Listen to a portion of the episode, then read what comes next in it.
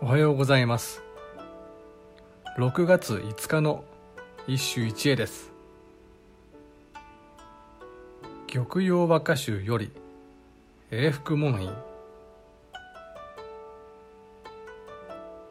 ホトトギス空に声して卯の花の垣根も白く月ぞ入れぬる。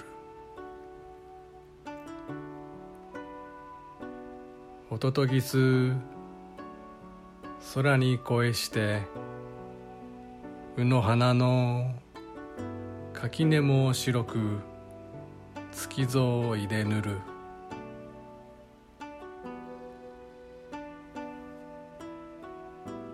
叙情歌である和歌は一見平明な風景のスケッチも何らかの心的象徴を含むと昨日説明した。では今日の歌はどうであろう。空にはホトトギスの声がして卯の花の垣根に白い月が出てきた。この歌について言えばスケッチ、つまり純粋な写生家である。どこに判断の基準があるかといえば、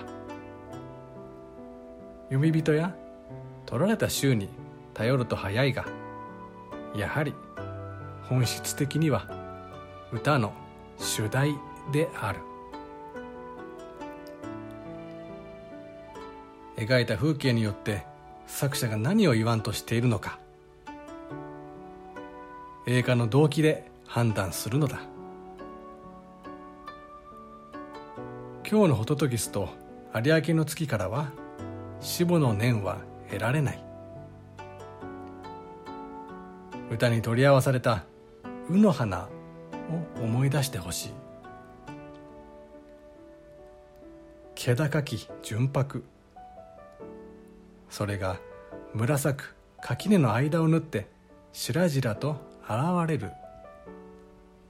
この感動的な出会いに作者の全霊が込められている。以上、今日も素晴らしい歌に出会いました。